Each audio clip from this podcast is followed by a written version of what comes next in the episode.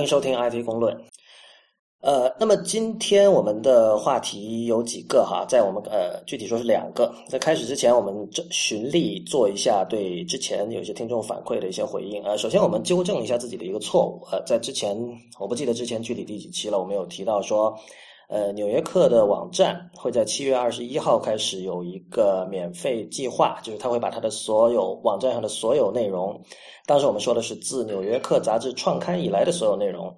免费的放给大家。那么之后有一个叫 at 做书的一个书是繁体字的书的一个新浪微博账号转了我们这条消息，然后被很多人转，包括被这个三联生活周刊，我不知道现在他是不是还在三联生活周刊啊？贝小荣先生也转了。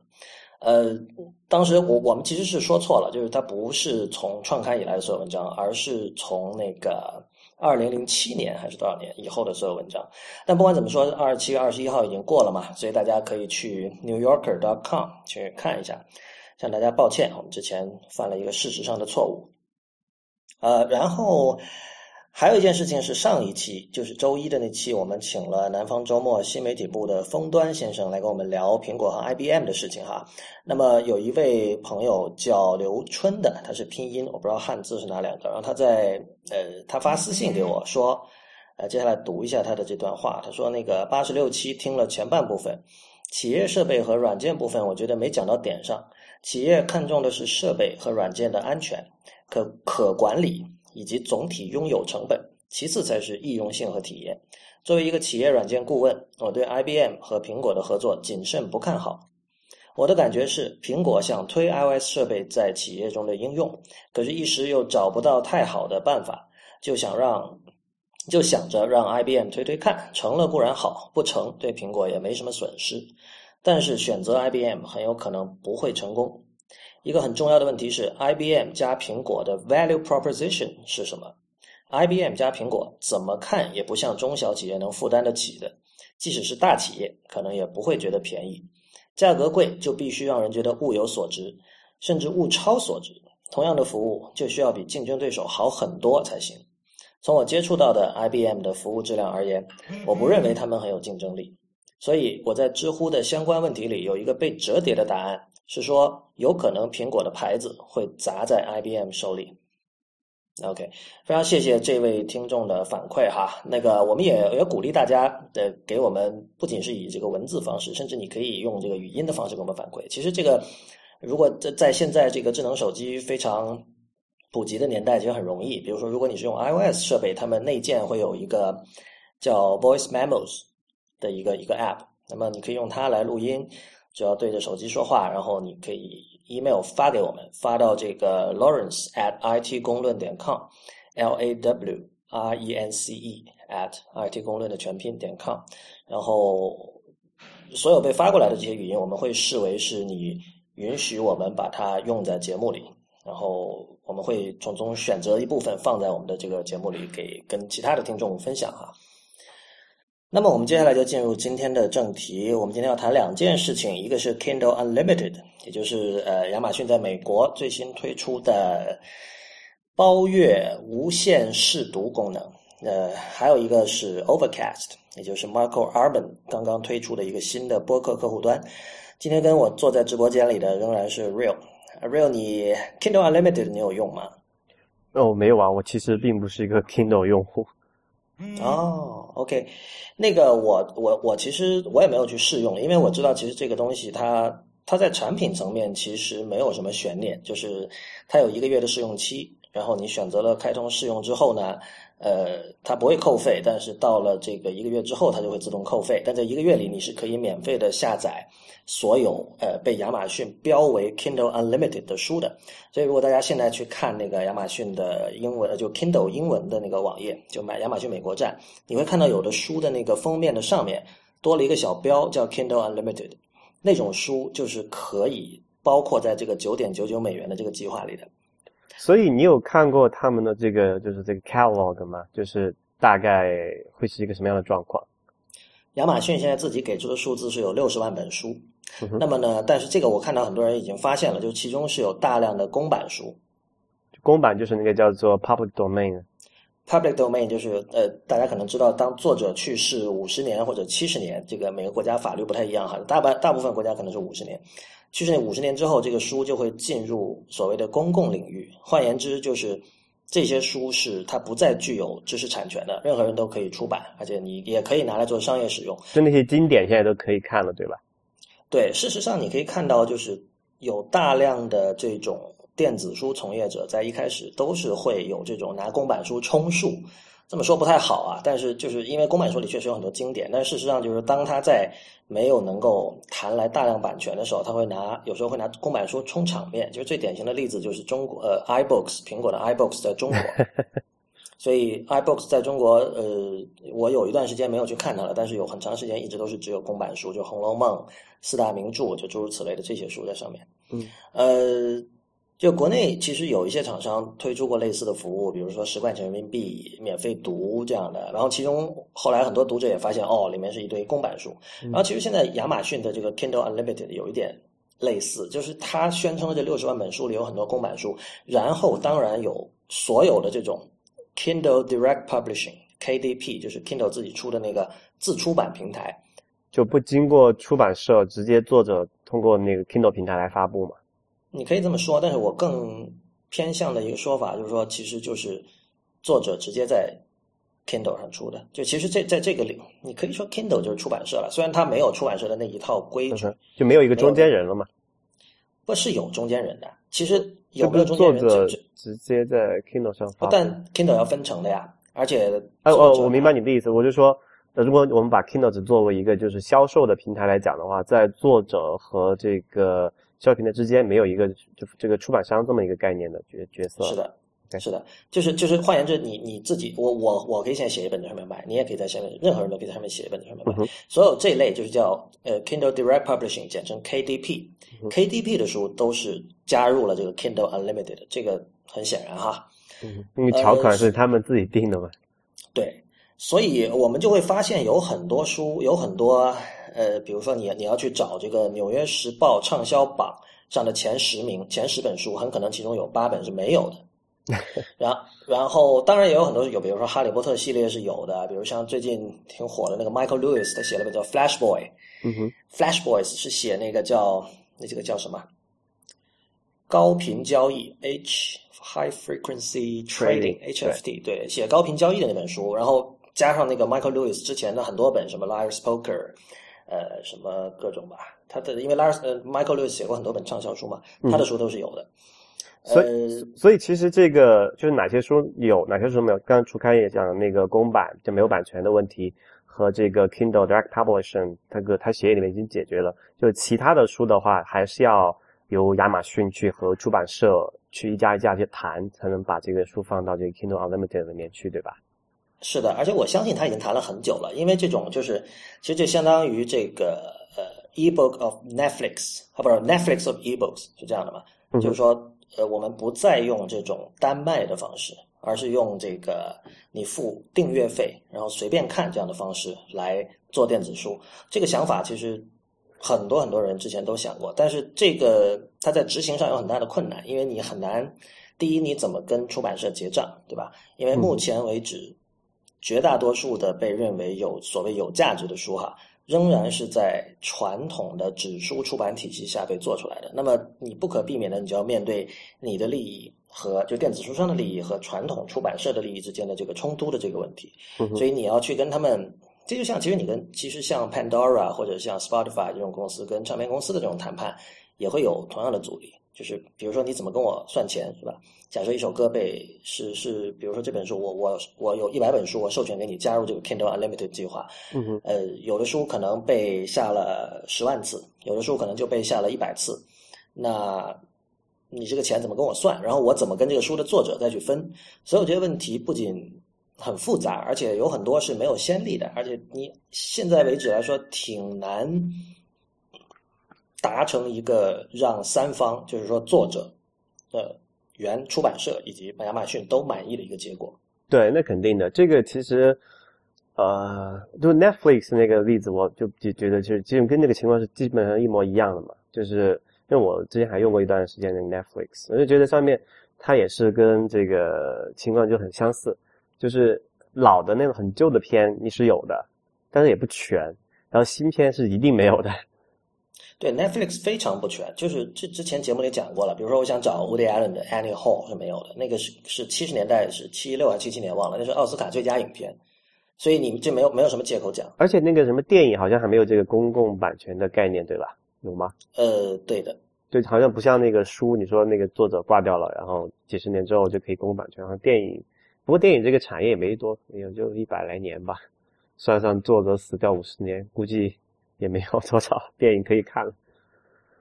没有，还有一点就是说，呃，书是没有广告的，这是一个很大的区别。就是说，你比如说我一个电影拍完了，我可能对我一次性卖给你，然后你你我不用介意说，比如说一个人在优酷或者说 YouTube 上看了我。多少次？他我被下载，我被观看了十万次和被观看了五百万次，其实我不在乎，因为我一开始我有一个有一笔比较大的数目我已经收到了，就是我卖我这个播出权给你，甚至大家其实分得很细的，因为比如说我这个片子我只卖这个在优酷客户端的播出权给你，网页我不卖，或者反过来，所以有时候你会见到有些片子你在优酷的网页版可以看，然后你在客优酷的 App 上反而看不了，这种情况都是会有的。就他可以把那个版权分割的比较细来出售嘛？对，因为从版权持有方的角度来说，肯定是分割的越细对他们越好嘛。对对，书书不行对吧？书的话，首先就是说它没有广告，传统上书是没有广告的嘛。呃，那么你其实就是靠靠单卖，这这有点像怎么说啊？像免费的 App，免费加广告的 App，和这个就是一开始就收直接收费的 App 的一个区别吧。你没有广告的话，你肯定就是说我。你很难说，我卖给亚马逊一个，呃，允许你在 Kindle 平台卖我的这本书的电子书这样的权利，目前没有这样的做法。对，所以肯定就是说我，呃，我授权你这个在你的电子书平台上卖我的书，然后你我可能，比如说像这种知名的畅销书，我会要一个预付金，你预先比如给我五万块钱、十万块钱，然后之后我们再采取分账的形式。哎，我不知道哈，就是这在我理解里面，就是电影，起码电影这个行业，它更多有那种所谓的叫 blockbuster 这个效效应嘛，就是比如说变形金刚这个，比如说最近那个四出来了，对吧？那可能它这个就收入，刚才讲那个销售收入集中最高，就是他上那个院线那段时间嘛，然后之后可能过了明年后年，他的那个看的人就就电影院不放了嘛，那就只能去说卖卖卖什么 DVD 啊。在这，然后再可能再放到什么 Netflix 上做一下流播，就是这样分割出售嘛。就是他，你如果你看他的那个收入曲线来讲，那肯定是有一个最开始有一个比较高的峰啊，然后一个很很长很长的一个小尾巴。但是感觉如果是是你说这种情况的话，书其实是一个比较，你看那个收入和时间的曲线，它是一个比较平缓的，对啊，是这个意思吗？也不是，我觉得曲线的话，都是一开始是一个峰，然后接下来就是急剧的下滑。就它会有那个电影那个那么那么大的差异吗？因为我感觉还真的没有比较，因为因为因为我感觉很多书它都是那种就是呃，你可能刚出版的时候，它会会比如一个一个比如比较畅销的作者啊，他刚出来肯定会有一个大卖的时候嘛，但是他之后的这种就是零售的这种行为，我觉得还是比较平稳的，就不像电影的之后就基本没什么人看了。对这个，我觉得很大程度上是市场推广资源投入的。不同所导致的吧，因为一开始的时候，比如说这个书的作者可能要做这种 book tour，他会在这个全国各地走，做讲座，然后上电视，诸如此类的。呃，就出版社会做很多，呃，会花很多钱和资源去推这个书，在一开始的那个一到三个月里，但是之后很可能就是对啊，就是其实嗯，就是怎么说啊，跟我们以前讲到 iPhone 一样，该买 iPhone 的人都已经买了，那么接下来增长肯定会平缓。同样就是说，一本书对他有兴趣的人，其实是相对是应该说是固定的。嗯哼，对，然后该买的人都买过了。不，但是就是你，你觉得你怎么你怎么看这种就是说呃这个订阅阅读的模式，相比购买阅读这种模式？我觉得现在关于 Kindle Unlimited 的讨论，呃，或者这么说，在知乎上的讨论，我看到大部分是围绕着说读者爽不爽。但是其实有一个很重要的问题是作者爽不爽？对，如果如果作者不爽，那这个模式没法持续下去嘛。而目前我们看到的基本大部分的情况，作者都是不爽的，因为这件事情啊，就是它是一个很多时候你很难要求出版社和作者去理性的跟你分析这件事情。你知道，在经济上，经济学上有很多规律是跟常识是相反的嘛？嗯哼，就很多事情你看起来说哇，这肯定不能这么能这这么做，这么做一定死。但是如果你 理性的去算算，做一次计算，最后可能发现哦，这种反常识的做法反而能够让你得到更大的好处。对，这样的例子有很多嘛。但是在你你在学院里研究经济规律这是一回事儿，但是你实际在开始做生意了之后，你的这个行为可能就不是那么理性的了。比如说，你现在去跟大部分的传统的出版社和作者去说，呃，授权把你们的书库、把你们 library 授权给我们，我们在这里免费给读者看，然后我我们一个月向他收九点九九美元分账。这个在对这个在他们听来是，首先他会觉得这事儿好难。就是你这九点九九跟我怎么分，对吧？我得听你解释。然后从情感上说，我觉得这不对啊。那什么意思？那我随便看了。那以前我对他们这么多年来，这么多几十年、上百年来，已经习惯了这种一本一本卖的这样的一种商业模式。对他们的一切，他们的这种 marketing 的策略和所有的这种，包括这个这个各种推广、推广资源、推广策略，都是围绕着这样一种模式进行的。然后你现在突然说，哦。书变成了一种，因为你知道书以前是稀缺资源嘛，就是你比如说我印可能印十万本，卖完就没有了，对。但是电子书没有这个问题，而你现在把它转成这种免费读的这种模式，呃，就是我觉得出版社和作者在情感上首先会反对，而且目前我们看到的，其实从一三年到现在哈，美国有。亚马逊跟出版社的关系非常的不好，比如说那个之前我们有谈过他们跟华谢集团的那个事儿。哎，他们我看到有谣言说，就是跟华谢的闹翻，也就是因为这个 Kindle Unlimited 的事情嘛。呃，我看到过类似的说法，但这个就是大家的揣测。虽然这个听起来很合理，但是我们并不知道它是不是真的。呃，有的听众可能不知道，就之前的那个他们好像现在还是吧，就华谢的部分书部分的那个 paperback，就是瓶装本的纸书，在亚马逊被下架了。然后新闻界是说，那个因为这个亚马逊希望在这个电子书的这个条款上取得更加更高的控制权，然后获得更高的分成，然后华谢不同意，结果亚马逊就报复他们。但是呢，现在因为出了这个 Kindle Unlimited，有人就是说，肯定是之前亚马逊希望华，因为华谢是也是几大出版集团之一了，他希望呃，比如说我们像知道的，我们知道的什么 Malcolm Gladwell 这些畅销书作家，其实他都属于华谢下边，呃。Gladwell 好像是 Little Brown 吧，那是华谢的下面一个子品牌。那就是亚马逊希望华谢的书都能够加入 Kindle Unlimited 这个计划，但是华谢可能不同意，所以呢，亚马逊就给你点颜色看看喽，就是这样。所以其实从这个刚才讲的是从这个出版商和这个作者的角度来看，可能这个模式起码在现阶段还不是能太能够接受哈。但是如果作为一个呃就是消费者一个读者的角度去看，你觉得这个服务怎么样呢？呃，我也没有觉得太好，而且这个这个道理很简单，这个道理其实是说了无数次，已经几乎成为陈词滥调了。但我是相信这一点的，就是说，东西来的太容易，你就不珍惜，其实就是这个道理。哦，我明白你说的意思，就是如果你买的话，会会多读，会多读，会专心的去读它，对吧？嗯。应该这么说，很多人由于工作忙或者其他的一些实际的原因，他哪怕花钱买了书，他也未必真的有时间读。但是如果哪一天这种所有的文化制品都变成像自来水一样的东西的话，确实大家是不会那么珍惜的。嗯，我就很，我觉得这件事情在音乐上是最明显的，这已经发生了。而且，而且这个对于呃，不是对于音乐产业，而是对于作为一种艺术的音乐本身，其实是有相当负面的效果的。我个人认为，你是说那种像 Pandora 那种点播模式对音乐有影响吗？对对对，就是说，呃呃，音乐最早是仪式嘛，这个我们知道，但是后来随着这种仪式化一步一步的被削弱，就是首先唱片出现了，一开始有黑胶唱片。从今天的标准来看，黑胶唱片还是一个非常有，就是听黑胶唱片还是一个非常有仪式感的行为。得把唱针拿起来，把唱针放下去，是吧？得翻面。然后从黑胶到 CD，这个仪式感减弱了一些。然后这个随身听，就是 Walkman 还有 Discman 这些东西，MD 这些东西出现之后，仪式感进一步减弱。然后到现在就变成了就纯数字音乐时代，就是一切音乐被化约为一个数字文件。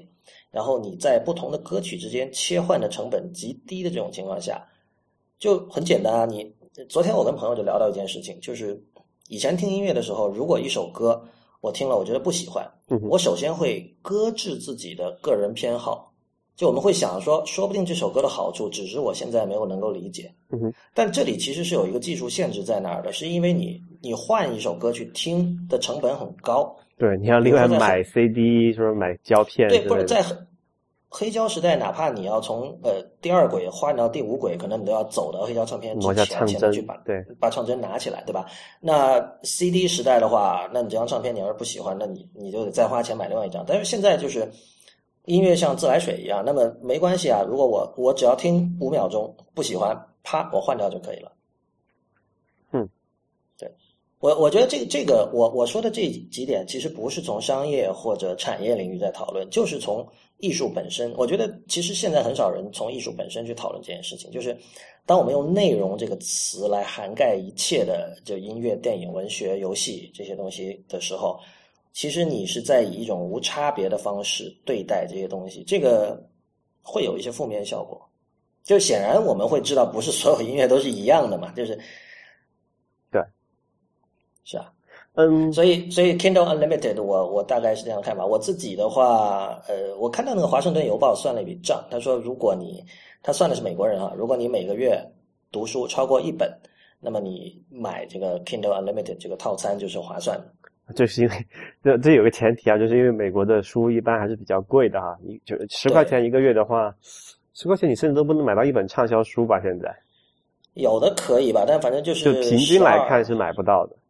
对对对，那你还要缴税什么乱七八糟的啊！我我不知道，反正我觉得呃，就我说说我的那个直观的感受，因为现在我还没有用到这个服务哈，而且呃，我也不是一个特别喜欢阅读书本的人，嗯。我有一个，就我觉得能够订阅的服务，就是特别是这种这种就是数字产品或者是信息产品啊，我觉得能够去订阅它而不是拥有它，对我来个人来讲是一个心理上的松绑。嗯，你说松绑什么意思呢？就是，我不知道你有没有这个概念啊。比如说你有一个 iTunes 的曲库，里面可能有几百首歌曲，对吧？你要去想着怎么去管理它，怎么去呃维护它的那些什么原信息啊、那作者啊、分类啊什么乱七八糟的东西。很很累很烦嘛，而且你还要在什么手机上你要去再弄一遍，还要同步之类的东西，事情太多了。呃，电影也是一样的，比如说在 Netflix 出来之前，有很多人可能家里有一个什么移动硬盘或者什么东西插着，可能什么分门别类，什么欧美的呃什么电影，电影上面还要分什么惊悚啊、什么科幻之类的乱七八糟，对吧？他他会去做这么一些管理的事情，这些都是，唉，就是。就是一些琐碎的事，对你对你那个欣赏内容本身没有没有任何关系的一个一个一个粗重活嘛，可以这么想。但是你自从有了这个像这个 Pandora 这种订阅服务，还有像 Netflix 这种点播服务，你不用去管理这些东西啊，因为会有一个专门的公司，会有一个专门的团队去把这些事情给你做好。你作为一个消费者，你只能想啊，我今天想看，比如说某某电影或者是某某音，像听某某音乐，你直接打开那个界面去点击就好了，而且。你你包括你看像那个 Pandora 也好，还是像这个 Netflix 也好，它都是在很多设备上都可以和比较就比较好的支持嘛。你做就你作为一个消费者的话，你享受到的服务和便捷性是远远好于你自己去管理，或就远远好于你自己拥有这么一个呃这个数字产权的时代，对吧？我我同意，而且我理解并同意你说的这点，但是其实这个跟单本购买并不矛盾，因为事实上你说这种现象在呃。前 Kindle Unlimited 时代已经实现了，因为我自己前后可能买过几十本 Kindle 书，嗯哼，我我是单本单本一本一本购买的。然后这时候如果我买了一个新的 iOS 或者 Android 设备，我只要登录我的 Kindle 账号，我所有那书都回来了，就是这样。对对对，这这个也是为什么 Kindle 那么火哈，因为什么那么多的所谓的深度读者喜欢 Kindle 的一个原因，就是他把刚才我讲那些问题都其实是从这个概念上已经解决了。最起码你你到现在为止的话。呃，你用 Kindle 去，不管是你购买也好，还是订阅也好，体验上其实差不太多的，对吧？对，但但是我觉得一方面这个跟 Kindle Unlimited 没有关系，就像刚才所说，你不需要这种订阅制，你一样可以实现这个，而且确实已经实现了。而且如果我们把眼光挪开一点，我们看 App Store 就是这样的例子，对吧？嗯，是啊，因为最早的时候，你知道我我所有的那个 App 我会跟电脑上的 iTunes 同步的，但现在我已经不这么做了，我换了一个新的手机之后，你就直接从 App Store 里面。对，我去那个就是叫 Purchased 那个 tab，然后里面有一个 Not on this iPhone 这样的一个，对对对，我直接下载就好，那样确实很方便。对，然后，但另一方面，我觉得亚马逊它在去去引诱消费者的时候，它打的也不是这个牌，它打的就是便宜的牌。亚马逊一直都是打着便宜的牌，便宜很方便。对对，这这个是一个问题啊。这个我们就亚马逊的质量或者说它的那个呃市场的定位怎么讲，我们这读者读者是比 比我清楚很多，我这这不太讲。但我就想刚才其中一点，我觉得是我觉得有人帮我解决这个问题，然后我能比较好的好的好的这个。就不用想这个事情，我觉得是挺好的。那书这个比较特殊哈，因为书的那个就它的体积比较小嘛，对吧？你一本书一照不得了了。那你像什么电影啊，还有那个什么歌曲啊，其实还是蛮庞大的体积。然后你如果你自己弄的话，你还要存储，是挺挺麻烦的事情。那那个就扯远。我想说另外一个事情，但是我觉得订阅服务有一个很不好的地方，是之前我用 Netflix 的一个一个经历吧，就是。它要有一个这个 Netflix，它有一个电影的一个库嘛，然后像 Kindle 对比的话，它有一个这个书库哈，然后就有这么一个问题，就是它那个因为版权合约是一年一年谈的嘛，就是你可不是永久的，它不一定对它你你不像你买了一本，其实 Kindle 上也有这个问题，你买了一本书好像之后也会被下掉，对吧？我记得好像是这样子。呃，你说的那个例子是上次是我我忘记是一个技术上的 bug 还是什么，就是有一帮人他买了那个一九八四。对，后来发现这个书在自己的 Kindle 里消失了，但那个好像是一个是一个技术失误。特例哈，那就就就不说，反正就是这个概念就是这样子。就是以前我用 Netflix 的时候，就是你可能我觉得，哎呀，这个片儿，这个 Netflix 真好。我之前硬盘里存了那么多，我觉得挺喜欢的，什么经典电影啊，或者是电视剧，我都不用自己再存了，也不用自己再管理，我担心丢掉了，对吧？直接面点击就就点击就点击就就可以播放了。哎，后来发现，哎。我这个片我上次还看到半看到半季哈，怎么下半季就就就没有了呢？后来一看说哦，是因为 Netflix 和那个版权持有者的这个协议到期了，然后那个版权持有者要求，比如说他要涨价，或者是其他原因什么，就就没有再续约，就谈崩了嘛。然后我就没法再看，我就看了半集，然后我自己的那个保存的又又删掉了，因为我想 Netflix 上面有了嘛。然后我就觉得，我觉得这这这个是很糟糕了。对，但是这个事情在 Kindle 上面也，如果它是这样怎么说的，也是也也是会发生的呀。但但是我觉得这个你没有办法这样要求他，因为这个在真实这这是真实世界里经常发生的事情。对，也最喜欢的一家咖啡馆，由于这个业主要加租了，不得不关门。就对对，这就是这么一个问题，就是说从那个刚才我讲的，从一个购买行为变成一个订阅行为，就有这么一个区别，就是。呃，如果你购买的话，比如说你买了一张一张 CD 或者一张 DVD，那么你之后你可以把它复制一遍，或者做一个保存，还是怎么样，那都随你。反正你你购买行为完成之后，你和那个卖家之间的，甚至你和那个作者这段关系，这个就是利益关系已经就已经结束了，就没有再多，就它不能再影响你之后的如何消费它，对吧？那，当然，蓝光电影是个很奇葩的东西，那个之后再说哈。啊，但是订阅订阅行为就不一样，你因为订阅订阅的时候，你并没有购买下任何，就你并不拥有什么东西。然后你你你买你你所付费的，你只是一个阅读权或者消费权而已，而这个权这个权利是会随着时间的推移而发生变化的。就刚刚就是那我刚刚讲的那个问题，就是你可能你觉得哎，Kindle 这个服务不错，我看的挺多喜欢的书都有，那我订一个吧，我就不用再买。一本一本的买，然后发现哎，这个怎么没有了呢？那可能你就最最后你不得不还是得再购买一遍。就就好像这个这个类比的例子，就是好像说你订阅了一个 Netflix，一个月可能几十块钱不到，然后你觉得看的挺爽的，然后突然有个片你没有了，那你又还得去那个什么 iTunes 或者其他任何一个店去了，再去把它那个买回来再看。真的就就等于是你问你当初想的是你能够把这个问题解决了，后来你还是得其实是出了两份的钱嘛。对，这个是确实是，就是因为这这呃，怎么说啊？这是一切东西变得软件化的一个结果吧。就是其实一本电子书，它你可以把它视为一个软件，虽然它不是可执行的代码，但它仍然是由呃，就所谓零和一构成的一个东西。那么这种东西呢，很多人在处理它的时候，就采取了以前处理软件的时候那种做法，就是它不再卖拥有权，而是卖一个所谓的 license 给你。对，这个 license 规定你在什么什么期限里，你可以你可以使用。我这套东西就是这样，我就知道，就是他可能甚至连那个软件 license 都不如哎，因为比如你想，你买了一个一般的软件 license，它不会限制你说你你到什么时候就不能用，但企业软件另说哈，那个是一般是这样子，就是作为一个消费软件，比如说你买了一个这个 Office 吧，举个例子，现在订阅的那个再说，就是以前你买的时候，你买了个 Office，你就你只要版本不升级，你可以一直用嘛。嗯，但是这个书这种 license 就是阅读这种 license 反而还更加限制多一些，就是它可能说明年你就不能读了，或者明天你就不能读了。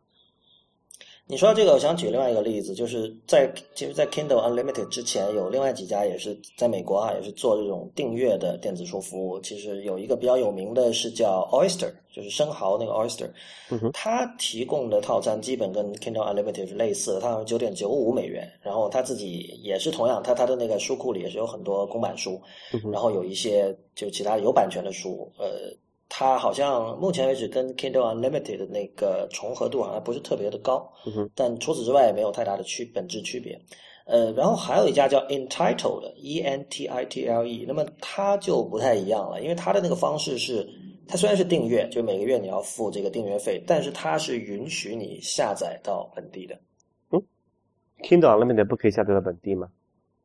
呃，Kindle Unlimited 我现在不知道，因为它刚开始嘛，还没到一个月，我就不知道如果一个月之后你取消了，比如取消这个服务，你原来下过的书会是怎么样？哦，这个有可能，有可能是没有的。这个是真的是要等它这个服务推出至少一个月之后才会知道。比如说你第一个月免费试用嘛，然后第二个月我直接把信用卡的信息取消掉，对吧？嗯，它没有办法扣费嘛。对对对对对。然后，然后我刚才说那个 entitle 就是它是允许你下载到本地，但是同样它在你可下载的书的这个数量上有很大的限制。我忘了具体多少是一个月多少本，它好像是，而且它也会贵，它比 Oyster 和 Kindle Unlimited 都要贵。嗯，所以于从这个由于它采用了这种更高的收费，或许我觉得是它从这个。出版社那边争取到了一些更好的条件，所以他这边会有他这呃，比如说那种畅销书和打引号的正经书的那个比例，可能会比 Kindle Unlimited 和 Oyster 要高一点。啊，这样。哎，不过说到这个，刚才讲那么多订阅服务哈，你知道呼声最高的订阅服务是什么吗？是什么？就是有人呼吁 App Store 里面的游戏应该可以出个订阅，一个月交多少钱可以 随便玩。嗯。这个又回到我们上次说的科技公司包养内容创作者的这个事情来了哈。对对，其实其实从某种程度上，这个也是挺好的。就是你怎么说，有些你知道 App Store 里面很多那种呃不知名的小游戏嘛，它可能永远都出不了头的。如果这样订阅模式，大家可以哎，我下来玩一下，反正我也不亏什么，对吧？不是，但是事实上这里就有一个问题，就是说呃。苹果的话，肯定得通过别的方式来补补贴他自己花出的这部分成本嘛。嗯哼，对对吧？那么现在看看，你会觉得哇，苹果如日中天，它是靠卖硬件的，是吧？然后它硬件那边卖的很好的，有钱补贴。对。但是这个这是不是可持续的？其实，在像优酷这样的站已经做到这样了。比如说，你如果优酷的那个会员一个月没多少钱的，十几块甚至几块，然后你就可以无广告的看几乎它所有的东西。那么。但是这里有一个问题，就是现在国内各家视频网站对版权的这个就争版权、争抢版权很厉害嘛？对，所以你经常会发现一个新的剧是在 A 站有，在 B 站没有。那如果我是一个优酷的一个订户，然后这个时候我发现某个站的这个独家版权被奇异或者是被搜狐视频买了，那我这时候我去奇异或搜狐视频看，我就还得看，比如说长达一分钟的广告，对吧？对，那那我没理由。给所有中国的这种视频网站都付费的，这个听起来很很怪。虽然钱倒不是说特别多，但是每一家加起来，这一每一家都不多。如果你每家都定，加起来就还是挺可观的一笔数目了。之前你不也吐槽过那个事情吗？我记得很久以前，就是你算一下，你现在我们需要订阅的各种服务，如果你真的都是老老实实的按那个价格去付费的话，那加起来是很贵的。相对是其实是很昂贵的。对，所以所以就是说。那消费者最终肯定是希望自己花更少的钱得到同样的服务，但是另一方面，我们很多人现在在抱怨说，呃，互联网正在行业整合，呃，小型的创业者没有机会。但是我觉得行业整合是必然的趋势，而且要如果这个整合真正发生了之后，我们很可能会回到以前那种状态，就是定一个大的 package，比如有线电视是吧？我交了有线电视一年一百多块钱，交了之后我可以看各种节目。那我们讲，我们想象一下，如果以后所有的，就比如以美国来说，所有这种电子书的这种商家整合成了一家，比如亚马逊把把大家都吃掉了，所有的这种小的什么 Oyster，还有 Entitle 啊，不管什么乱七八糟的，都是亚马逊的一个子公司，可能它会分几条不同的产品线吧，有的产品线出这种这个小众文学什么乱七八糟的，但是你最终你是一年付亚马逊九十九美元，就好像你现在付 Kindle Prime 一样，然后你可以随便看，那这个最终。那个时候的消费者其实是比今天的电子书消费者要幸福的，我觉得。嗯，我我我我不知道哈，我觉得不会有那么未来没有那么美好，起码你可以看到像美国一些这样的 cable TV 啊那些的订户来看，我觉得都是这样子。有些好的片，就是哪怕像像你这订什么什么 HBO 这种服务都已经觉得挺好了，是吧？但有些好的你想看的片，它就是不在那个网络里面，你也办没有办法。那我觉得这是程度的区别，它不现在的这个视频网站会比你说的美国的有线电视网络会更碎吧？呃，对国，特别是国内的碎碎的碎片化严重的多，没有那么高度。你你你很难想象说所有的这个内容商整合成一家，这个当然不会发生，但是就是会比现，因为现在的情况是太碎片化，而且各家都试图用自己的方式向用户收费。那作为一个胃口很大的一个用户的话，其实你其实是不幸福的，因为你要花的钱是很多的。对，或者说花的钱是比他们呃。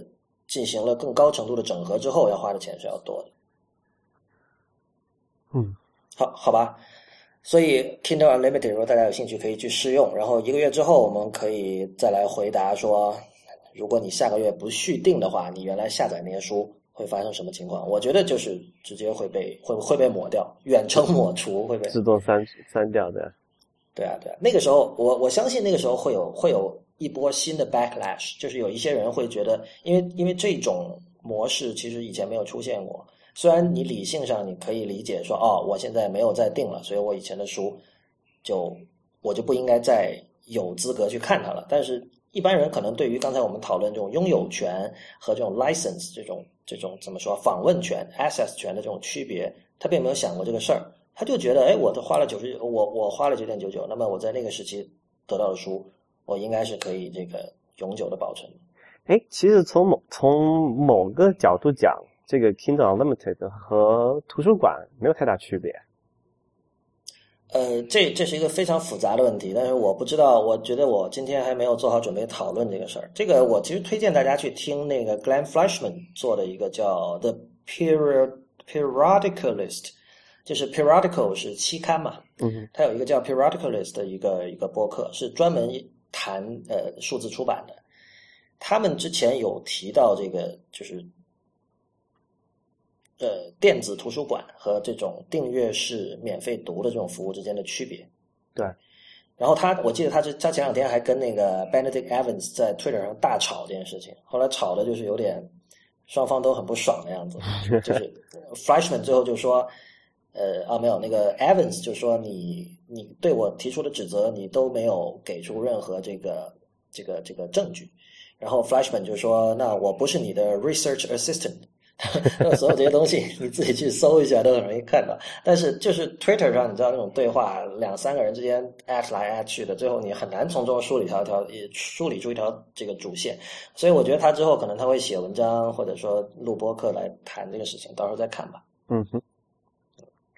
OK，呃，Overcast 怎么样？啊，这个是一个我我没有见过史上比这个更怎么说呢？叫事先张扬的一个一个 App。就是 Mark a r m a n 他是一个所谓的这种明星开发者嘛，对吧？而且这个 Overcast 又憋了这么久，然后也外面就是我看什么时候宣布的？去年的去年宣布的吧，应该是。他们统计了一下，大概是做了十四个月。他因为他最近参加那个 The Talk Show John Gruber 那个播客有谈到这个事儿，先先交代一下，Overcast 是 Instapaper 的作者 Marco Arman 做的一个新的播客客户端。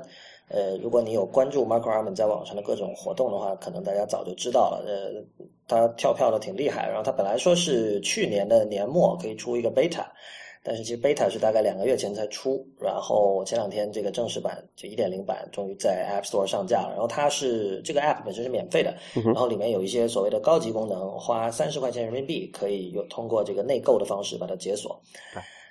对啊。然后你觉得这你觉得怎么样？总体来讲，第一印象不是很适合我，因为它呃，我这两天也在用了，然后我我我不反，我觉得是个好 App，而且它有很多。很贴心的地方，就是尤其是大家都知道，它那个设置界面里，有它做了一些几乎没有第三方开发者做过的事情，比如说它会推荐其他的竞争对手的 App，因为这种第三方的播客 App 客户端有很多嘛，对，像什么 Instacast、什么 Castro 这些的，然后它里面在设置里面有这么一句话说：这个如果你不如果你觉得 Overcast 不适合自己的话，然后下面啪啪啪啪啪有五个 App，然后每个 App 都直接链接到他们的这个 App Store 购买链接去。然后而且它是特别做了一个，就是每次你刷出这一屏的时候，它都会随机的排列那五个 App 的顺序，对，保证公平嘛。对，啊，所以这个就体现了就是怎么说啊？你说大气，或者说这个。嗯，支持第三方开发者，我觉得这都是很好的事情。不，我觉得其实这个动机也挺利己的，就是因为这个圈子很小嘛。嗯，就是就就做播客软件这个圈子很小。比如说他，我之前看他播客，他做那个 Overcast 是经常跟那个 Pocket Cast 那个作者叫谁来着？他们就是互相会有讨论一些技术问题嘛。对对对。然后就其实他们之间也互相帮助啊，还有包括他去，好像他们就是这几个作者之间的私交还不错。然后大家互相推荐一下也挺好的，因为他们要现在要解决的当务问题是这个 iOS 八里面那个 Podcast 马上就要自带了嘛。嗯，自带的话就预装啊，预装预装的话，那很多人就直接就用那个了。那他现在就要叫所谓叫做 build awareness，就是要让大家知道还有这么多这个第三方的呃设计很精美的，然后也可以满足你各种各样不同需求的这么一个呃播客客户端可以用。我觉得这个其实。啊，反正个人力量很小嘛，抱成团，大家一起发声，我觉得还是挺好的。有可能，不过另一方面，我觉得 Armin 这个人他并不缺乏宣传管道，因为他首先他自己有几个平台，Marco 点 org 不算非常大流量，但是其实也很多人看，对吧？嗯哼。呃，如你所说，他明星开发者嘛，然后他自己 ATP 也是目前美国最火的几个播客之一，然后加上他现在又马上又上了两期的这个 The Talk Show，基本可以算是美国的第一播客科技播客了吧。对，但这就是那个问题啊！前面你那个播客前面还有个定语啊，是科技播客。但你知道，在美国，就是大量的人其实听的那种是，其实是叫什么传统电台，像什么 NPR 啊那些的，像像 This American Life 那种。对对，那些就是所谓大众媒体或者一些就传统的一些广播网站的那些主持人或者节目，他直接放到这个网上来做成播客平台。其实就对于绝大部分人来说，就。其实对绝大部分来讲，他们听的是那些类型的，就是非科技类的，就是可能是关于社社交啊或者社会啊、政治啊一些乱七八糟的一些节目。就科技博客其实是非常小众的一个一个一个领域。就哪怕是刚才你讲像 Mark a m a n 他本人，包括像那个就 Gruber、John Gruber 那些，就我们看来是一个比较明星的这种播客用户，你放到整个这个播客的大类里面去，他们可能就是所谓的这个沧海一粟了。其实。但 Armin 自己是有说，他其实是瞄准在瞄准主流市场的，这也是为什么他选择这种免费加呃 In-app Purchase 程序内购的一个原因，就是就是考虑到那个苹果自己的那个 Podcast 那个 App 本身是免费的，对，而且在 iOS 八会变成预装的，对，所以你如果是一个收费软件，可能大部分人就说，哦，那苹果都有免费软件，那苹果是很懂设计的，那我直接去下载那个好了。你做的再好，能有那个好吗？那事实上那个做的很差，就是。这是题外话，但但就是说，他他是出于这样的考虑。然后，但我觉得其他那几家，像 Instacast 还有 Castro 这种，他相反，他是打定了主意说，这样的软件会购买的人本身就不多，嗯哼，所以我要卖贵一点。对对对，对吧？他们普遍是二十五还是三十人民币，大概是这样的一个价。反正不是零点九九的东西就对了。对，但是我觉得，其实 Overcast 是一个非常有性格的一个 App，嗯哼，所以从这一点上说。我不知道它是不是能够真的适合所谓主流用户的口味，因为它它的就是 Armin 是一个绝对不会掩饰自己的好恶的人，这个如果大家有关注他，一定是知道的。所以你看到这里有很多，它它一点零版其实缺了很多非常常见的功能，比如说它是不能够 streaming 的，就是你必须一集下载完了才听，你没有办法边下载边听啊。然后还有什么？它反正它缺了很多功能，而且而且还有一些功能是他自己上次在 ATP 里跟 John Siracusa 吵的，比如说他那个，他首先没有没有 streaming 吧，然后一集播到最后之后，播完之后啪，自动删掉，自动删除了。固然很多播客客户端有这个功能，但他们是做成一个可选的项目，比如说你你可以在设置里设说，呃，禁止这个播放完结束后自动删除。你知道，像很多这些科技博客，它的结尾是没有什么这个明显的暗示的。不像有的名为片有个片尾曲什么的，他一句话说完，啪就没了，然后就然后最后他就被删了。有一个特别明显的例子，就恰恰是这期那个呃就是在最近那个 John 那个 talk show John Gruber 那个的 talk show 做了两期跟这个 Marco Arman 的采访，在第一期的末尾，他播放了一段是呃有点像那种老，应该是那种老式的黑胶唱片的播放指南，就说你应该怎么把那个唱臂抬起来放到哪儿，播放了那么一段录音，我觉得就很有趣，我就很想给我的朋友听嘛，所以那时候我就很紧张，因为我知道快结束了，我赶快打开那个 app，然后等他，我我又想把它听完啊，你知道，我等他听到最后零点零分零一秒的时候，赶快摁一下暂停，因为我要不摁暂停，它就会被删掉了。就没了那个。对啊，这个这这就这很扯，就这这种状况很扯，而且在中国还有个问题，就是 Talk Show 那个 SoundCloud 它是放在 SoundCloud，SoundCloud 是被封的，所以我要再下载一次还要花不少时间。就是要连 VPN 是不是？对，嗯，就是呃，这里对比一下那个，就是苹果那个自己那个原生的 Podcast 那 app 的做法是，它有个选项叫做 Delete Play Episodes，就是删掉已播放的项目。然后它删掉是说是呃，在播放完毕之后二十四小时以后才删除，就是它给了你一段缓冲的时间嘛。嗯呃，不过我最近用，我有可能有个两三个月了，好像最近它那个功能出了点问题，就是我播完了，它也好像没有 删删掉，不知道是为什么。呃，Podcast 这个 app 在苹果那堆 app 里的优先级显然是不高的，所以我早就已经放弃对他有任何期待了。不是说只有一个人业余兼职做饭？啊，是吧？对，对，但那个我听他们也聊到这个事儿，就那其实很难做，就是它是整跟整个 iTunes Store 的系统捆绑在一起的嘛，所以就其实这是一种很大的束缚。你要做，现在也是吗？反正你现在，比如说你现在在 Mac 上打开 iTunes 播客，还是里面的一个一个 category 嘛，对吧？对，但是它自从把这个 Podcast app 独立从那个 Music 那个 app 里面独立出来之后，我感觉它应该是跟 iTunes 没有太大关系了吧？就除了那个后后台肯定还是一块儿的吧？对，就那个播客那个列表的目录还是在 iTunes 里面嘛，其他的应该是没有任何关系才对啊。不，但是我就说啊，你如果你假设你是这个业余维护这个 Podcast app 的人，嗯哼，你要做很多东西，你是得跟 iTunes 团队、跟 iTunes Store 那个团队的人去去沟通的。嗯，我觉得这个一定是会减慢创新速度的一个事情。哦也是哦。还有就是那个 Overcast 它做的那两个有有个那个特别有意思的两个功能啊，我们可能要这里要解释一下。你说的是那个 Speed Smart 啊，Smart Smart Speed 和 Voice Smart Boost Speed 和 Voice Boost 对这两个其实是它最先有的两个功能。我听他在节目里讲，就是他是最早是呃自己，呃他这个是用很底层的，用 Core Audio 那个框架写的，就他没有用呃苹果给开发者提供的有个叫 AV Player 的那个框架。就就是你用那个的话，你这个播放界面那一块，你可以写的很快嘛。对但是 Armin 是为了有更好的控制，他等于说自己重新写，而且他自己有讲说，像这个 Smart Speed 这个功能，如果你用 AV Player 是完全不可能做到的。对，因为没有那个 API 嘛。对，就是说，所以这要不要先解释一下什么是 Smart Speed？有些人可能还对，Smart Speed。就是说，呃，你知道每个人说话的速度不一样。那比如说那个，像我们这边，我们这边好像还都类似吧？你我和李楠说话速度，但吴涛说话比较慢。嗯哼，所以就是说，你有的人是那种深思熟虑型的，他说一句话之前会仔细的想，呃，确认就是说的没有错才说出来。那么这个时候他说话里就就会会有很多空白。对，那一期播客的话，你可能听一遍一个小时，那 Smart Speed 的功能是通过算法去把这些空白给减少，然后。据 Armin 说，他自己的算法很聪明，就是说你用这个功能之后，你并不会感到说这个两个人对话很不自然。但是如果你去真的去测，比如说你在播放的同时，旁边开一个秒表去测的话，你会发现确实省了时间。这件事我是做过，我是测过的，是确实是省了时间的。就大概能省多少呢？一般就在你听的播客里面。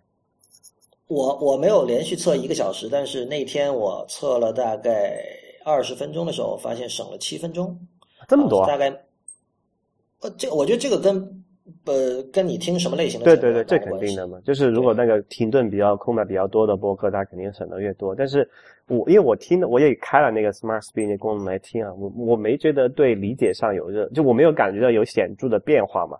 但是对你你没有觉得有开，那这其实是件好事了。对对对，因为它其实不是这，这是它跟 Voice Boost 的一个很大的区别。Voice Boost 就是有些节目它的那个音量会比较小，比如说我们呃，有有很多人说我们的节目音量小哈，但是因为嗯，我不确定，因为有的时候这个东西挺难把握的，因为不同的耳机它的这个输出的这个增益不一样嘛。比如说我现在自己我的我今天因为我用用一对那个 AAT 的不是，脑子转不过弯了，叫什么？铁三角叫什么？对啊，Audio Technica，对，是 Audio Technica，对，反正铁三角的一个耳机耳塞，那么它的增益是很大的，也就是说我可能。比如在 Mac 上，我那个音量我开到三分之一的地方已经是正常音量，但是比如说苹果自带那个白色的那个 AirPod，它就是那比较难推的，就你的音量要开的比较大。那我这边可能要在这两边做一个平衡。然后 Voice Boost 它的一个功能就是说，对于这种声音比较小的节目，它可以把它音量推大。但是 Armin 自己有讲，本质上 Voice Boost 就是 compressor，就是如果有人做这种音频后期的，肯定知道 compressor 是什么。呃，中文是叫压线器吧，还是什么？我我不我不知道这个对应的中文术语是什么。对，但是 compressor 其实那个之前是有过很多讨论的，就是呃，是多少是哪个年代开始，那种流行音乐的这种制作人都喜欢大量的用 compressor，然后把它的整个的电瓶推得很高。嗯哼。然后在这个音响工程界对这个是有争议的，就是这个其实有的时候不是一个好的做法。但是这这个讨论可能跟我们今天讨论不太相关哈，可能之后找一期节目找找专业人士来一起聊一下。但是 Voice Boost 我觉得是这样，就是它并不适用于所有的节目。我听到我们的那个有有在知乎上我看有一个人讲说，那个有了 Voice Boost 之后，我终于可以一边洗澡一边把 iPhone 旁放在旁边听播客。我觉得这个是一个相当极端的应用场景啊。但你洗澡的时候听播客吗？我不听啊。OK，那这个我我这个需求还还蛮有用的，因为我有一个，就你因为你洗这个淋浴的时候，它那个声音会在耳朵旁边嘛，那个水的声音，对吧？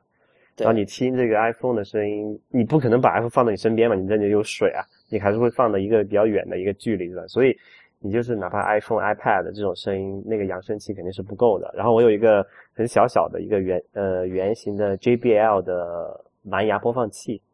嗯，大概人民币可能三百多块钱吧，然后那个音量也可以放的很大。我洗澡时候把它开到最大，然后放在那边，因为它蓝牙嘛，我手机可以丢在那个浴室之外都可以，都可以用。我觉得这个还挺好的。对，我的选择就是洗澡时候不听啊。为什么洗澡时候要听？而且你你的音箱放在浴室里，不怕水蒸气对它有什么？那它那个那个很小，但就比比那个手机就比那个 iPhone 的那个。就是宽稍微宽一点点吧，圆圆的一个东西，非常对，非常小巧。那我是我我是在抬杠了，我是在抬杠了，就是说明显是有一些场景是需要呃这种 voice boost 这样的功能的，比如说最典型就是开车的时候。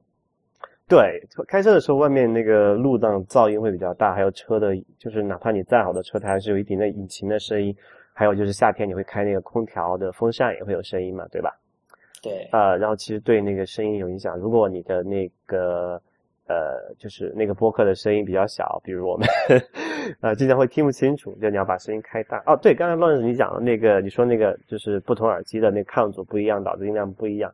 这个其实你不用，你不用担心这个问题，你只用你只用操心一件事儿，就是我们自己就因为你每次都是你来做后期制作和剪辑的嘛，就你输出的时候，你就要看。我们的音量和比如说和 ATP 的音量是不是差不多就可以了？因为就其他的播客是差不多是那个音量的嘛，平均来看，他们用的麦克风比我们好，所以我们这边啊，很多时候音量推大之后会破啊，这是个很大的问题，所以这个还是得麦克风好了之后再再去解决的一个事儿。嗯。对，这就是谁突然大声的时候，你推高的时候就会破，所以有时候我要输出好多次，你知道吧？就在那个，就是那个 GarageBand 右上角那个。你你可以单独输出某单独调高某一轨吗？对，这个我有，但是有时候，比如说像像未知道那个 Y 小姐声音就非常非常小，每次我在单独那轨我都开到最大的。啊，这样。所以有时候我觉得以后可能，比如像 Y 小姐那鬼，我得用 Audacity 把它单独的去放大这样的。但是放大的时候，有可能就是它的背景噪音也没放大？对对对，要要消噪什么的。就其实还是我们录音录的不好。没错，就是你前期不行的话，你后期有些东西很难补，救不回来了。同样就是说，你假设哈 Y 小姐那个，我把它放到放到一个正常的音量，这时候背景的那个 hissing 就那个。会很大声，嗯哼。那么这个时候你再用消噪，OK。那么当他不说话的时候没噪音了，但他一旦开始说话，那里边夹杂的那个黑声还是会在的。而这个时候一旦开了 Voice Boost，那是惨不忍睹，因为因为这我是试过了，就里面那噪音全出来了。OK。呃，所以还是就这 Voice Boost 这些功能还不是说像那个 Smart Speed 那样尽善尽美的哈。是这样的，就是看情况使用。Voice Boost 是一个，它有点像那个那种呃相机软件里面的那种什么魔术棒啊，或者什么一键一键美化啊那样的东西。啊，这个叫什么？呃，播客的美图秀秀。对对对对对，这本这本来应该是这个内容制作者在后期去做好的事情。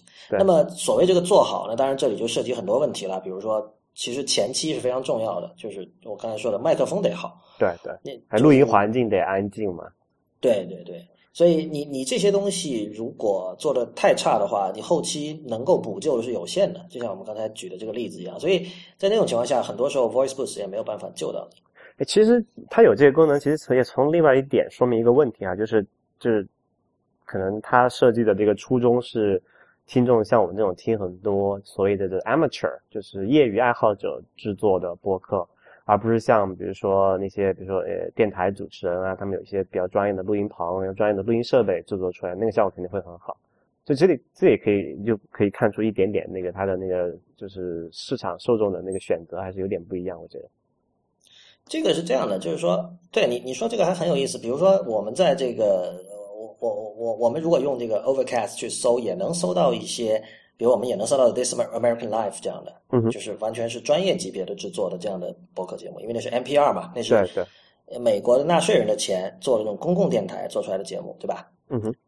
那么我们在听那种专业水准、专业有专业制作水准的节目的时候，还要开 Voice Boost 吗？那样会不会反而不好？对，那个已经有职业的这个 Audio Engineer 把它调到最好了，是吧？对对，所以我觉得就是 Voice Boost 就看那种情况嘛，就是，呃，像听，比如说我们这种半半调子录音工程师做出来的，呃，这个这个播客的时候，你可以需要用一下了。而且它那个它那个很贴心啊，就是它那个 voice boost 这个功能是可以根据每一个播客，就是比如说 IT 功能是一个播客，然后 ATP 是一个播客，它会根据每个播客，你可以让它记住那个选项嘛，就是因为这个假。假设就是很简单，就是比如说你听那个 NPR 的，它的专业制作的声音没问题，你就不用开。那你听我们的节目，可能我们这个 录音比较水，然后每次的录音的环境也比较糟糕，然后就是你可能需要用这个功能搞一下才可以。对，事实上那个 Smart Speed 之所以我觉得效果比那个好，是因为它它解决的是一个，就它抹除的是很多这种你说的业余的播客主持人。有很多业余播客主持人，他其实他不太注重说话的艺术。嗯哼，就你知道，如果你是一个广播学院毕业的，你是播音系的人，里面会有很多这种专业的训练，比如如何发声。对，早上起来可能要啊呜，不是不是不是不是，就就做做这样的训练嘛，把你的舌头在那口腔里乱转什么的，让自己口腔肌肉活动开来。这些东西我们都不会。对，所以就是这这一类的东西。然后我觉得 John Gruber 就是一个典型，就是他。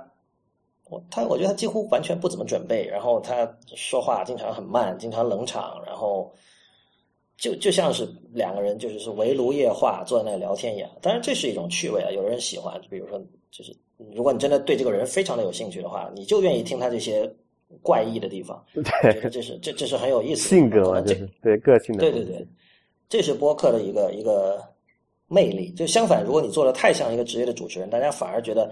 那我去听传统电台好了，这个跟传统电台没区别。对对，因为我们就是可能很多人听播客不是为了听效果，而是为了听内容。然后我们知道有很多对很有意思的什么所谓的呃，我们讲你老讲湿货嘛，还有什么一手资料，可能他出的那个人他本来就不是一个不善言辞的人，对吧？所以也没有办法去要求太多。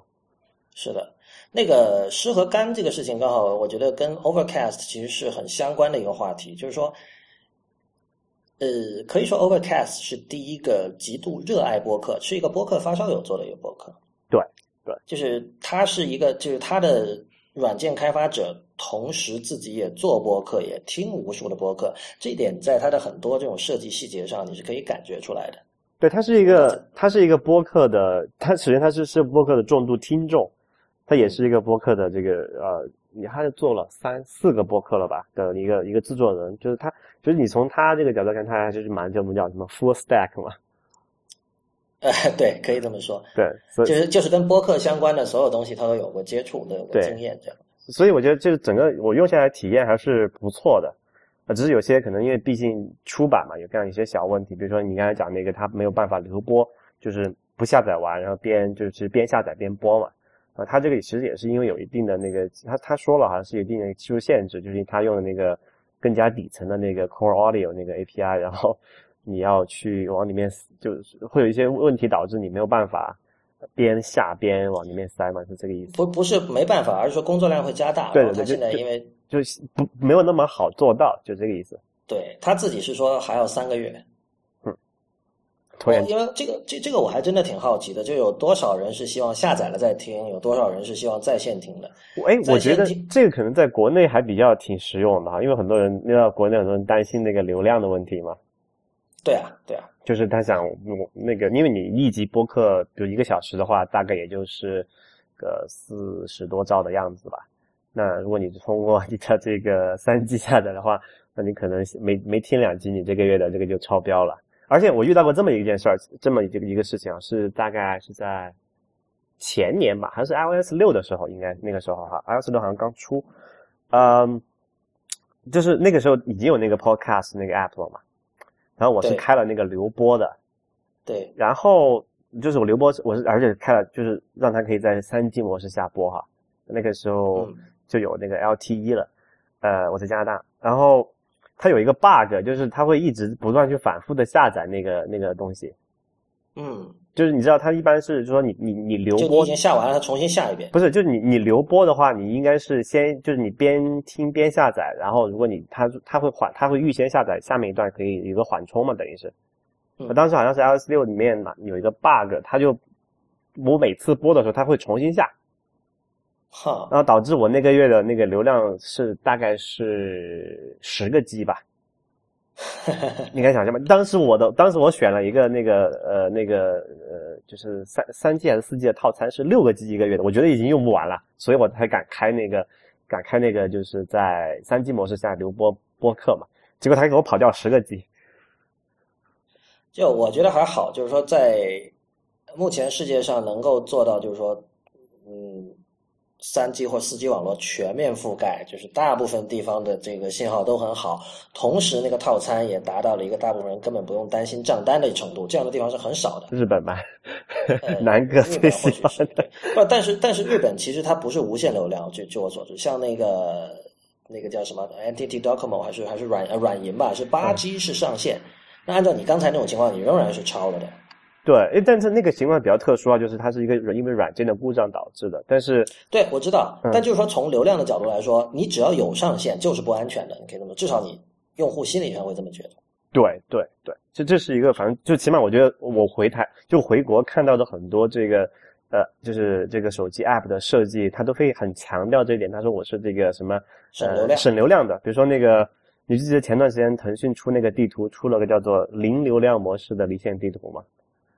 就他把他把那个东西是作为一个功能点来卖的，你知道，就是因为你知道，哪怕你下了像这种百度地图下那个离线包之后，它还是会，比如说你查询某一个地址的时候，或者做那个导航算那个路径规划的时候，它还是要连接到那个服务器去去做嘛。然后腾讯那个地图，他就当时说，那个我们连这个都可以在本地完成了，完全不需要流量。嗯，所以所以我觉得从我观察到的这个状况来讲，其实就是在在国内的话，可能。对国人来说，这个边就流播啊，streaming 这个东西其实可能真的没有那么重要。对，我是觉得，如果在在没有 Great Firewall 的地方，没有网络封禁的地方，其实没关系啊。你比如说，你下载就下下载，你可能就等个一两分钟就好了。对对，真的不能等嘛，是可以等的。而且，其实，在比如在美国很多地方，真的是信号不好的，你在地铁里或者什么地方，嗯，那这个时候你就是。如果是能在本地有一个版本，当然是好的。那当然，下载的一个另外一个负面的作用就是说，你可能导致你的手机的空间长期不足。像我现在就是这样，我是一个十六 G 的一个 iPhone，呃，那比较 那是比较捉襟见肘的。对，但是今天早上我们也聊过嘛，就是哪怕你是更大体积，你是三十二或六十四，你知道也会不足，因为你你也不只是听这个的嘛，你可能你在这个假设你在的优酷客户端里，你离线了几个什么健身视频或者什么经常要用的，那可能一个视频上百兆也很正常。对吧？也是哈，呃，还有一个问题就是那个，就是下载。你你刚刚提到你说你是在路上下载吗？还是在家里下下载？我在家里下。因为我我发现我的用力记录基本上这样子，就是比如说之前的那个 Podcast 那个 App 也好，还是现在这个 Overcast 也好，就是我先订阅好，然后它比如说我家里睡觉晚上充电的时候呢，它就在这个 WiFi WiFi 环境下自动下载，比如说某一个播客的最近的两三期嘛。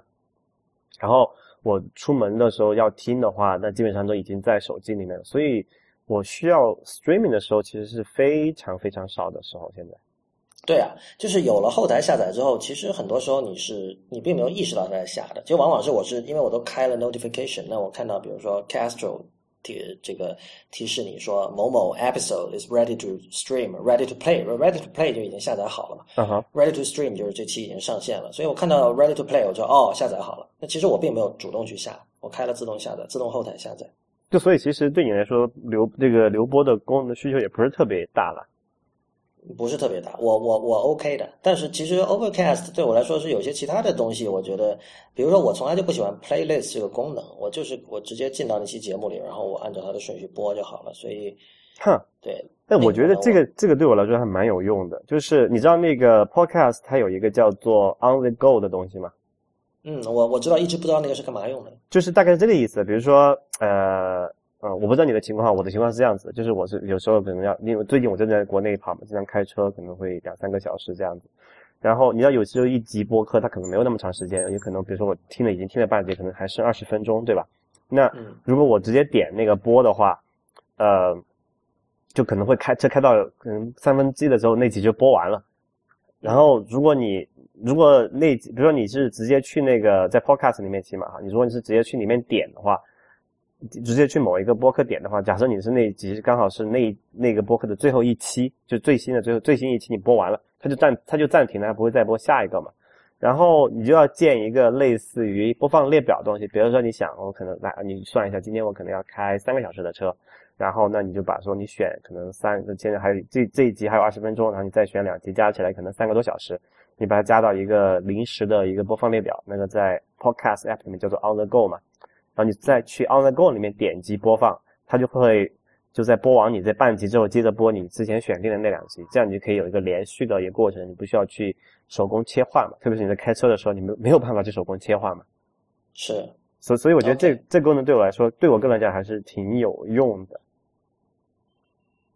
现在播客是在这样一种状态，就是说我一直说它有点像零六年的时候的 RSS 嘛。就其实 On the Go 这个东西挺复杂的。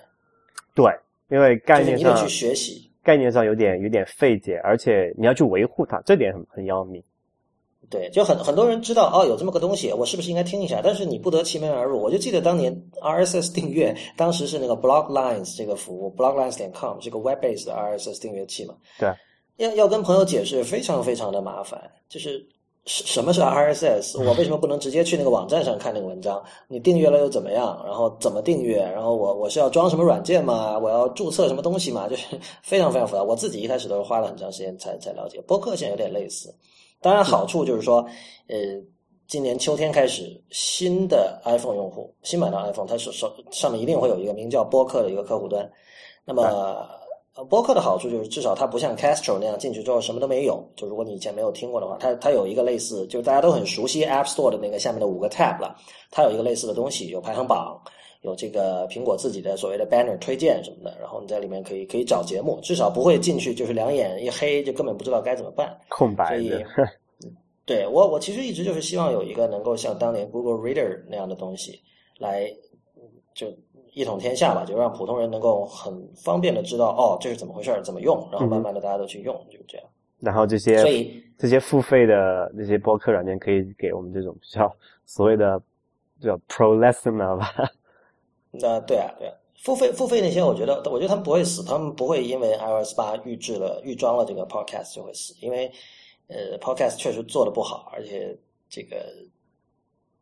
苹果哈，就是 Mac 和 iOS 的这个第三方开发者社群，还是很有向心力的。就是有那么一帮这个死忠消费者和死忠的哥们儿，互相就是拍拍肩膀，然后鼓鼓气，然后都是互相都很支持。我听无数的这个开发播客的人都说，你你要是支持的话，你完全可以把这些播客客户端全买了，因为加起来可能也就就不到二十美元的样子。对。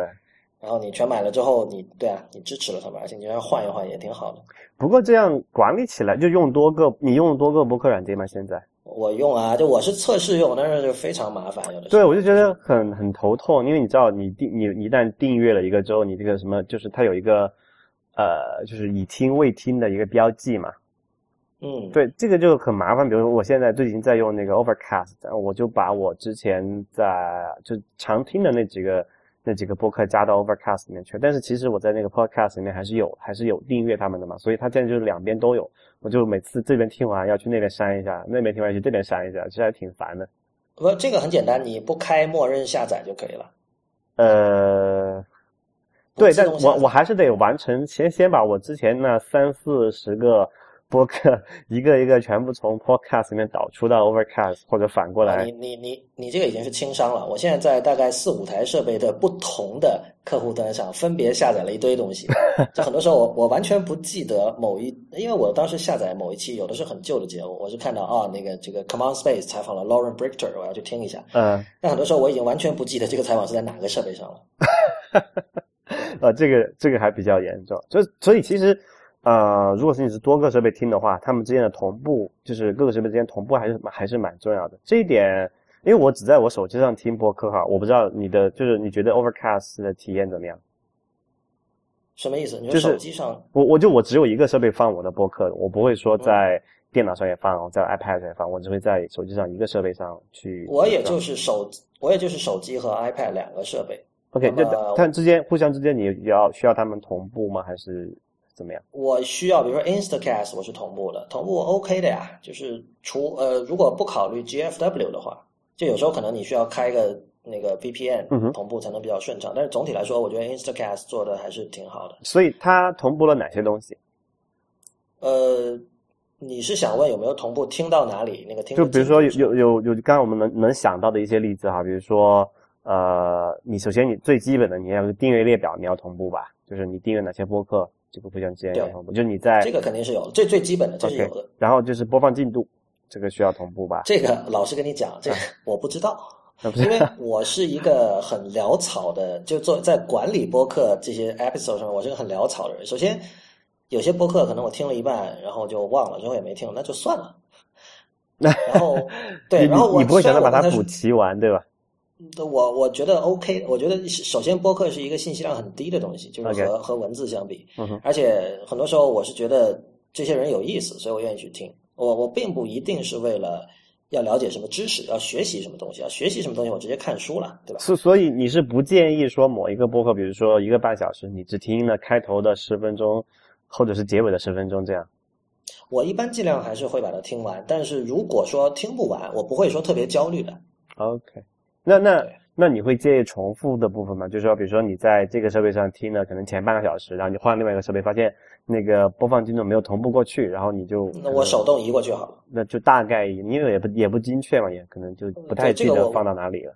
这无所谓，这我觉得无所谓。而且而且你知道，我这个人我一向是强调说要开发肉体的能力，就不能 啊记住是吧？对就，不能过于依赖这个这个科技，然后最后导致你这个。年纪还没有增长，记忆力已经衰退了，这是我不希望看到的事情。所以我我不太喜欢各种就是前面冠以 smart 的东西。OK，这个 smart playlist，这个 smart speed，对吧？就是 Let me think。对啊，对啊，Let me think。那那其实，其其实我之前用那个就是苹果自己那个 Podcast 那个 app，它其实是有这个同步播放进度的功能的，就是在 iPad 上面哈。但我用的也不多，就我唯一用那几次，它还。就说也不是很及时吧，可能还是有那么一些延迟，但基本上还是能同步过去的。啊，对于我们这种人，我们经常说同步很难做，然后我们也经常之前吃过亏的人，嗯，为我自己来说，我已经不期待他们做得好。我知道 Inst，我已经知道，我知道 Instacast 肯定是有，应该是有哈，百分之八十我是确定它是有这个聆听进度同步的功能的。嗯但是如果他哪次犯了错，我不会怪他，因为我。我这方面我很宽容，我我知道这个 知道有多难之后，对吧？对对对，然后对啊，你要是错了，我自己手动调一下，稍微有点麻烦，但不至于不至于到说要骂街的那种程度。嗯哼，嗯，还有一个就是跟某一个播客软件没有关系，其实跟某一个播放软件没有关系的事情是 iOS 的一个问题啊，其实是，就我不知道你有没有遇到过，就是假你知道 iOS 的那个内存是有限的嘛？就是如果你可能大家玩个游戏，可能他就把后台把其他的一些软件都都杀掉了，比如说播客什么的，对吧？嗯。然后你知道现在在那个 iOS iOS 七里面，你滑往那个什么屏幕往上滑的时候，它不是会出一个那个 Control 叫什么 Control Center？对，然后你可以点，它会有一个播放嘛，对吧？嗯。这个时候你知道它你点的就是在你之前的那些播放器软件。都被后台杀，那个后台的都被杀掉之后，你点那个播放箭头，你知道会放什么吗？放什么？它会放音乐，就是 iPod 里面的那个，就放 music，music 那个啊，没有啊，对，现在改叫 music 啊，OK，这这这个就很坑，就很坑爹啊！就是有时候，比如我，因为我就经常在，比如说我去开个车的时候，我要我我我，因为我听音乐其实挺挺少的，就是开车的时候哈。就大部分时间都是在听播客，然后我可能听到半截，我下车去办个什么事儿，然后在办事的时候，我可能用了手机，然后就用做用了一些比较大型的软件嘛，然后他就把我的那个播客的后台进程就给干掉了。然后我回车上，我因为我我跟上次我讲，我开一个那个车，它连上蓝牙之后，它会自动播放那个呃就自动启动播放器嘛，它叭就给我开始放音乐了。然后我所以就是说，music 那个 app 对于 core audio 是有最高的优先级，是吧？就我不知道它这个具体是怎么样设计的，我觉得这个就很很很很傻呀。因为在我想来，你应该就是 iOS 这个系统应该记录下上一个使用音频的软件是什么，对吧？对。然后那如果我就想知道，如果我的 music 里没有音乐怎么办？这是一个我现在的那个 music 里就没有音乐。就反正我我的感觉就是根据我的使用感觉是，它好像你点默认播放，然后后台都没有启动的话，它会是默认播放音乐的。嗯，然后我就觉得这个这这这个设计非常坑爹，然后经常我要没办法就车点燃之后，我说哎我靠怎么回事？还得再再再手动选一下那个播客，选到哪一期，然后再开始再开始播放那个部分。这个我觉得是我希望 iOS 八里面没有这个问题，你有空你可以测试一下看有没有这个问题。这个东西好像是就是各家这种使用这种音频的这这各家是可以抢的，因为我注意到一点哈，国内凡凡是所有那种播放软件，它都会抢。比如说，呃，你现在正在用，哪怕你现在正在用 Music 听音乐，然后你这个时候打开了虾米，你不播任何东西，那个音乐就会 fade out 了。啊，这个我能理解，就他那个就是因为音频是一个独占的，诶，是独占的。不是啊，这个很恶性啊，这个是不可以接受的。就是说我我可能我只是去虾米看个东西呢，我并不你不想要播放它，对吧？对，而且我我反正我测试了几个，我在我测试的软件里，所有这么做的都是中国软件。比如说我我的手机里有一个叫 Flag Player，就是播放 Flag 这个格式的。OK，他他也不会这么做，就是你只有点击播放之后，他才会抢占那个音频的资源，对吧？对啊，对啊，我觉得那个才是正确的做法嘛。但是，但是这一点就这个先不说啊，但就是说明啊，对你这么说，我想起来这个是挺恶劣的一个事儿。就是之前我在，就是我在开车的时候在播上放播客，然后我老婆她用我手机啊去开一个什么，就是就视频软件嘛，反正就，但是她没有播放，她只是在那个翻那个列表哈，然后我的那个播客就被停掉了。对啊，这是非常糟糕的，而且这个。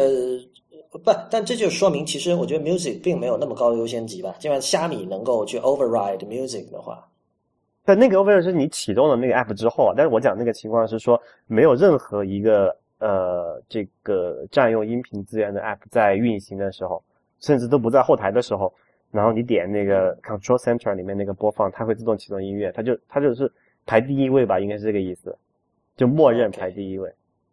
有可能是 control center 的 bug，也不知道。所以，我我所以我是希望它能够把改成我刚才讲那个行为，就是默认是开你上次占用那个音频的那个软件，接着播嘛。嗯，对。好吧，那个我我我其实整体来说我还是挺推荐 Overcast 的，虽然它有一些细节的地方不符合我个人的使用习惯，但我觉得这是一个。很有性格，而且很好玩的一个一个 app，就是你可能本来你不那么喜欢听播客，你用了这个东西之后，你觉得哎挺有意思。的，而且它它里面有一个社交功能嘛，就如果你把自己的 Twitter 账号和它绑定了之后，当你的 Twitter 的朋友在就是在他那里面听播客，它有一个点赞、点星星、点那个 favorite 这个功能，点了之后你可以看到，所以这也是一个这个是什么？我还没有注意到，就是说这个如果你绑定了 Twitter 账号，然后你可以在播客里面点赞，然后它会在你的推特上发一条。啊，不是不是，他他，而且他明确讲了，我们绝对不会。他说我采用的是这个 Twitter 的什么什么 API，proudly we proudly use 什么什么什么 API，然后说这个 API 根本是没有权限让你在别人的 Twitter 上发东西的。意思就是我绝对不会在你的 Twitter 时间线上发东西。就说就说 Twitter 有这么一个 API 可以给人推荐东西，但是不发到你的 timeline 里面去。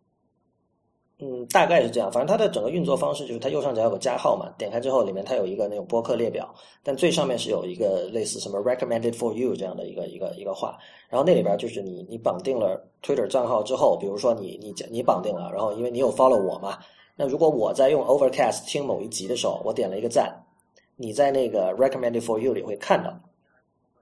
你等一下，现在这个东西突然神奇，手机很神奇了，它。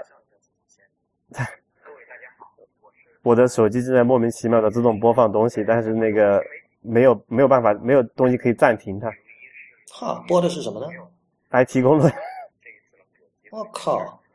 啊，这个是玄学啊！这这一段我们得保留啊，是 Overcast，但是就说它没有在 Control Center 里面显示可以暂停的那个界面。就我靠！就你在你点 Overcast，它你看 Control Center 会是在。Overcast 然后里面那个是，如果是它正在播放中，它就是应该一个两竖的按钮，按一下可以暂停嘛，对吧？对啊。它还是一个三角的播放的箭头，而且上面显示 Podcasts。不是，所以你刚才什么都没有做，突然有一期 IT 公论就通过 Overcast 在播放。我刚才是在 Overcast 里面点那个，就是刚才讲那个 Twitter 那个呃，就是 App Twitter Recommendations，我在看里面那个介绍。OK。然后它就开始播放了这个。但是你还你并没有绑定。我还没，我还没有，我还没有。哦，你确定你没有点任何 play 这样的东西？就是在那个 connect to Twitter 里面有一个界面的一个一个一个浅色的五角星，你看见没？我就摁了一下，对啊，我知道呀，我就摁了一下那个五角星，它就开始播放。我觉得这是一个 bug。这个要要要要，呃，可惜 Marco Arman 不会听中文啊，再写封信吧。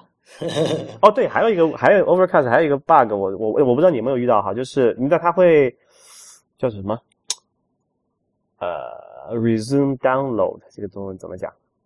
呃，断点续传啊，对，就是这个意思。就是你的断点续传是正常的吗？经常不正常，但是这有可能跟 GFW 有关，因为有很多。我上次我看到有一期 talk show，它的那个下载的那个百分比变成了百分之一万二千六百三十四这样的。哇，这么严重？就是我我经常是不是我下到百分之三十，然后我可能。挪了一下位置，因为我家里有两个 WiFi 热点的信号哈，那我就切到另外 WiFi 上，就那个网络就是有就临时断掉了嘛。嗯，然后我再去看，就是它就会显示那个 download failed 嘛。这个应该是它服务器代码那边的问题吧？啊，这个我就不知道，反正我觉得这个挺让我困惑的。